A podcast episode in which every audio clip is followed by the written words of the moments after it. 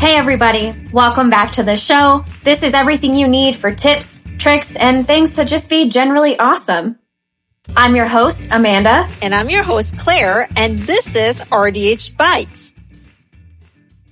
Hey guys, welcome back to another episode of RDH Bites. This is your host, Amanda Mitchell. And today we have such a special guest, one of my friends for many years now, Stacy Janis. She is a faculty member and a dental hygienist, and she's had over 25 years of experience in the dental field. She's held positions as an assistant, a hygienist, a researcher, an educator, and she has such a passion, you know, for health education, promotion, and she's also a certified health education specialist. She is a member of her local component of the ADHA and serves on the committee of San Antonio local component. And she's so passionate about what she does with her family, her friends, her patients, students, her community. And Stacy, we're so excited to have you here with us today. Welcome to the podcast. Hi, Amanda. Thank you so much for having me. I'm so excited to be on with fellow RDHs and future RDHs. Stacey, I've been wanting to have you on our podcast for such a long time. We're super excited to have you and your expertise. Students, Stacey is so passionate about teaching community dentistry. We're really excited to have her here today. So what are you going to be telling us about, Stacey? All right. Well, today we are going to be talking about making a change through modeling healthy behavior. And so we're basically going to touch up on two very common behavior change models and also look at them as how they apply into what we're doing daily face to face chairside with our patients. Okay. So can you give us the definition of what we're talking about today? Yes, of course. So one of the many roles I see that we play as dental hygienists is we're health educators. And I think a lot of times we think of ourselves as clinicians and forget about our roles as educators. So every day as we're working with our patients, we're applying evidence-based practices to provide not just knowledge, but enhance attitudes and skills that are conducive to oral health and overall health of our patients. So change in a behavior as we probably know, is a great challenge. We face that daily and the overall success of our treatment is highly dependent on our patients' compliancy with home care. So a health model can be used to help understand a specific problem so that we can better educate, influence, and motivate our patients into those positive directions. So when I start talking about health models, this reminds me or makes me think of this particular scene in a popular movie called The Breakup. It stars Jennifer Aniston and Vince Vaughn, and there is a scene where they're having an argument in their kitchen about doing the dishes. And Jennifer Aniston, of course, wants Vince Vaughn to help out, wants him to do the dishes. And, and one of the lines that she says that always kind of radiates with me is I want you to want to do the dishes. And Vince Vaughn's is looking at her like, why would I want to want to do the dishes? So I, for some reason, this scene always comes into my head when I'm talking to my patients about a habit such as flossing. I want my patients to want to floss. I don't want them to just do it because ultimately they may do it for a little bit of time. If they don't see the value in doing it, then it's really hard to be successful in what I'm trying to teach them. So I want them to value these particular habits that I'm teaching them and wanting somebody and creating this value system is not a simple process because we all come from very, very different backgrounds.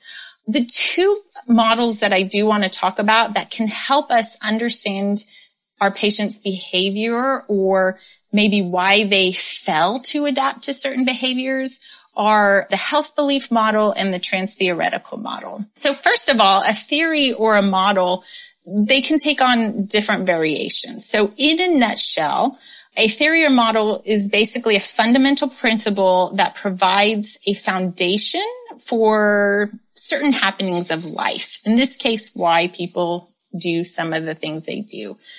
So I'm going to give you a few examples here in a minute that use behavior psychology to help us understand individuals so that we can better prevent disease, promote health, and create a healthier environment. So the first model is the health belief model. This is a very commonly used health behavior application. It was developed in the 1950s by the U.S. Public Health Service. And really they developed it to help understand why people fail to adapt to certain behaviors. And so it's really developed around reluctant individuals. So it's based on the understanding that a person will take a health related action. So for example, flossing if that individual believes they are susceptible or vulnerable to a condition, say periodontal disease, or, and they have to also believe that that condition has serious consequences and that a change will result in a valued outcome. They have to see the benefits of that behavior change. It also brings in important things like self-efficacy and addressing barriers to a person.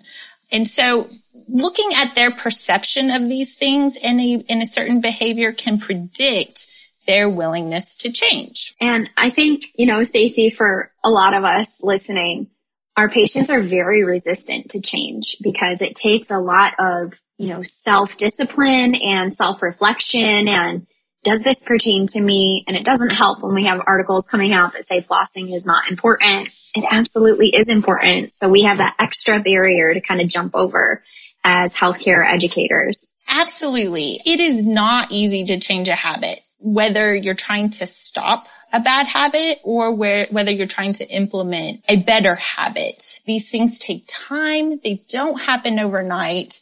And, and then of course you have all this information. We have all kinds of opinions and what is opinion versus fact. And so there's just a lot of things out there to kind of skew and, and change people's perceptions on that. Not to mention with these models, we come with our own interpersonal values, our own intrapersonal values, and all these things kind of shape who we are. So it's not an easy thing to change and it will not happen overnight. So absolutely. now the second model that we're going to talk about a little bit is called the trans-theoretical model. And this model actually addresses five stages of changes that a person might go through before they achieve a desired habit. So this is kind of more about the readiness in a person to change their behavior versus an actual type of therapy. So those five stages are called pre-contemplation, contemplation, preparation, action, and maintenance. Now, this is a continuum of stages and your patient can present to you anywhere in these different stages. But pre-contemplation is basically a patient with no intention of taking an action. They hadn't thought about it. They don't see a value in any kind of change and it's, it's not something they intend to do. They're happy with whatever situation they're in. A contemplation stage is now where your patient maybe intends to change in the next six months. They're thinking about it. A lot of times when someone's in pre-contemplation versus contemplation, it has to do a lot with education. This is where we kind of step in to present education materials, to talk to our patient and explain things thoroughly. So a lot of times it's just education that can take someone from pre-contemplation to contemplation. Then it progresses to preparation. And in this particular stage, these are when your patient will start taking steps to change a behavior. They've actively started doing their own research. They've maybe purchased some dental adjunct aids. And so they're taking these steps, but maybe they haven't necessarily jumped in and started acting on them. Moving on to our stage four action. This is when our patient really starts making those overt changes, meaning we have now started seeing visible signs of progress. This is kind of a great stage because it's the most recognizable one in what's going on in our patients' lives. And so they tend to get a lot of recognition and it's an important stage to keep motivating our patients so that they don't relapse because they are hardly in a habit at this point, but we are seeing leaps and bounds of, of progression that they're making. And then finally, we enter into the maintenance. And this stage is really exactly what it sounds like. They're maintaining their habit. They're maintaining those visible signs of health. And so this modification that they've made, whatever it may be, has lasted. They've made it for six months or more. And it's really important this stage that they keep working to prevent any kind of relapse into the bad behavior. You will see a sixth stage often presented with the transtheoretical model. It's called the termination stage. And so it's often added. However, it's important to note that like few people will reach this stage because it's not really technically a practical goal. In the termination stage, it's basically stating that the patient is a hundred percent never to relapse or return to their old behavior. So as you can tell, that's not really practical to think of somebody a hundred percent never to relapse. I look at some of my habits and don't know if I 100% That's exactly what I was going to say. You know, a lot of us like think about hygienists, you know, who have a lingual bar and they're like, you know what? I am done with this thing today. I do not have time to floss it today. Like, you know, so there's never really termination for anybody in any habit. Like we can always slip up. That's just human nature. So Stacy, before we continue, I just want to ask, are there any interchangeable names that we might use for the trans theoretical model that potentially could show up on the board? Oh, yes. Good question because there is actually, and it fits very well with what we're talking about. So another name that you'll see this model addressed as is stages of change model. And so I feel like that puts it together because that's what we're talking about. We are talking about stages an individual are in or could be in and progressing through those stages to a final outcome of maintaining a habit. So stages of change. Got it. Okay. Thank you so much. I know I get a lot of questions from students regarding are the stages of change and trans theoretical model the same thing? Yes, they describe the same set of stages that a patient goes through when we ask them to make a change. Okay, Stacy, so can we break this down a little bit? And so, you know, I want to go back to the health belief model, kind of just, you know, walk it back and maybe give us an example of what, you know, how we walk through the health belief model with a patient. Sure. Yes. So starting with the health belief model. So think about what we encounter daily as a clinical dental hygienist or public health dental hygienist. These things are really important whether we're planning programs or chairside treatment, but there's a variety of personalities, a tangled web of knowledge, levels, values, habits, beliefs, or, or just what's considered to be normal behavior. And so we can use like this health belief model as like a little blueprint to help give us structure to make sense of things that happen every day in our chair. So for example, a young adult presents to our clinic for a routine visit and they're a smokeless tobacco user. So they use dip daily and in my experience, a lot of times there's just really not a lot of interest in quitting. I see that a lot. And so we can actually use the health belief model to maybe understand this individual a bit, a little bit more and why they, why they wouldn't quit and then how we can plan something for them to motivate them in, in at least considering quitting and start thinking about quit quitting. So again, the health belief model looks at perceptions. And so first, your patient, in order for them to make any kind of change, even begin thinking about making a change, they have to have a belief that they are susceptible to something undesirable, right? From doing dips. So how do we get this patient who has no interest in quitting to realize they are susceptible to serious consequences, health consequences if they continue. And so we look at our, our patient and we need to personalize their risks and help heighten their susceptibility if it's very, very low. I know young adults especially have a very low susceptibility understanding of what yes. might happen to them, right? I was just going to mention that, you know, when I was 20, I was like, that's not going to happen to me. Like, I don't need to know ergonomics because I don't have any back problems. Well, guys, now I have back problems because yes. I didn't listen. You know, I didn't think that it would affect me. So especially when we're talking to younger patients or patients who've smoked for a long time, I always tell my, my tobacco using patients, I can't make the change happen for you. You have to want this. You have to believe that it's going to benefit you. And I think that term believe is a big deal when we're talking to patients. Very big. And so at this point, this model relies heavily on cues to action. And so those types of cues that we present to them are what's going to get them to thinking about their individual needs. So a lot of times with smokeless tobacco, we know it right off the bat because they've got tobacco pouch keratosis occurring, right? We see that leukoplakia present on their usually lower lip.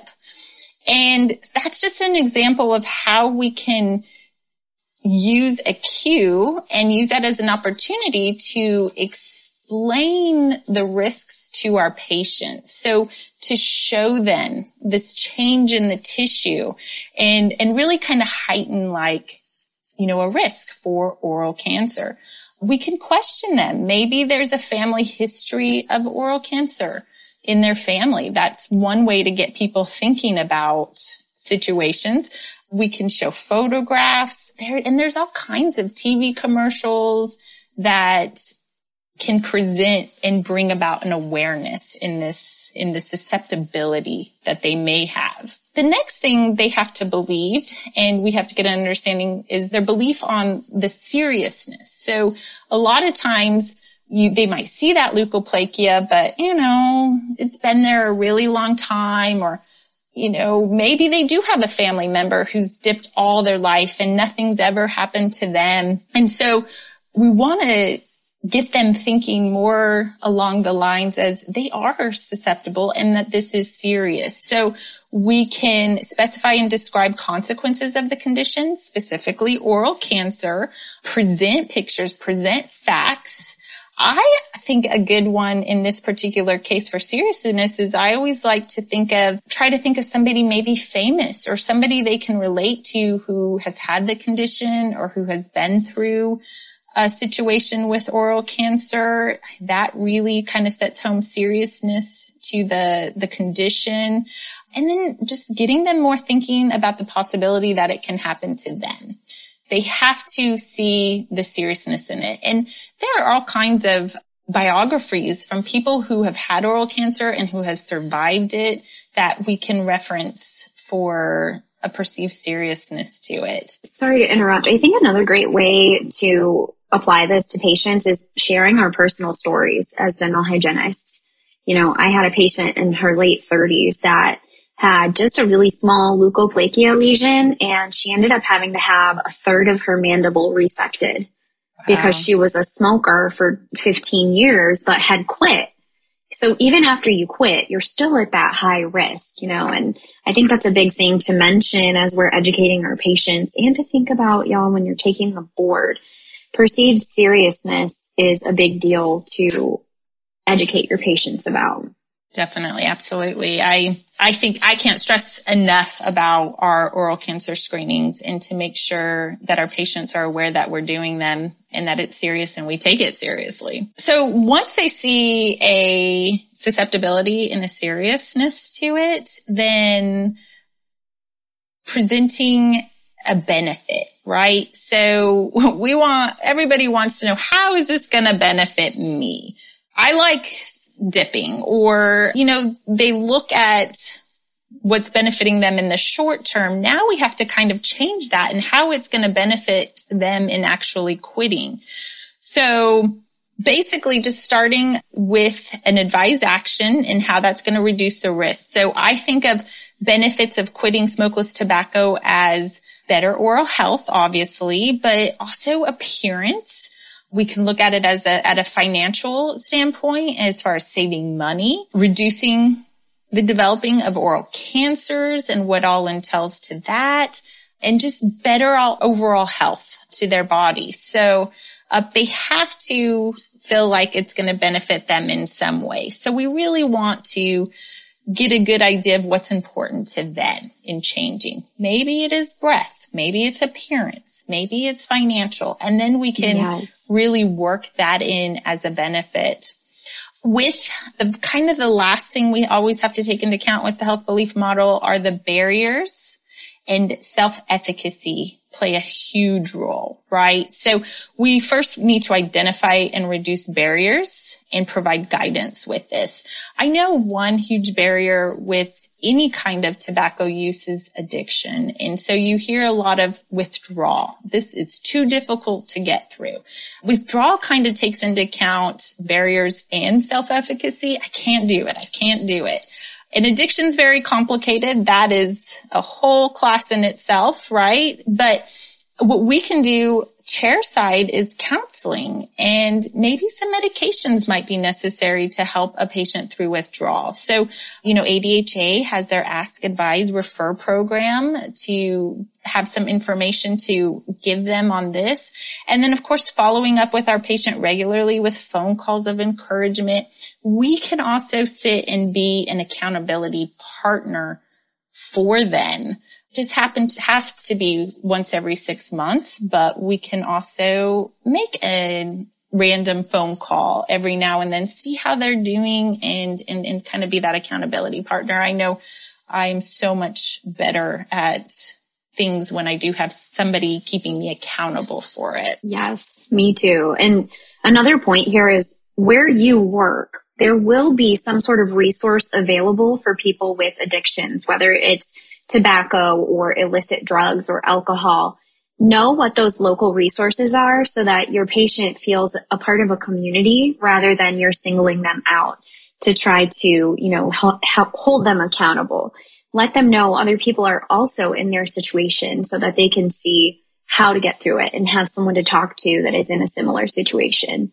Right. Maintaining empathy for them through the whole time without judgment is just really, really important. So that would be kind of an example of how we can apply the health belief model. Well, Stacey, thank you so much for covering that health belief model. And that is the end of part one for our change models. Next week, Stacey will be back to give us the trans theoretical model and some tips and tricks on how to recognize the differences. Thank you guys so much for listening today and we'll see you next time. Hey, everybody. This is your co host Amanda with a quick announcement. Have you looked at our VIP package yet? This has everything you need to help pass your national board exam. Whether you live in the United States, Canada, or really anywhere, our VIP package has something for everybody. We have recorded lectures, live lectures, curated and calibrated content made just for you to help you pass. Visit us today at studentrdh.com to sign up and for more information. See you next time.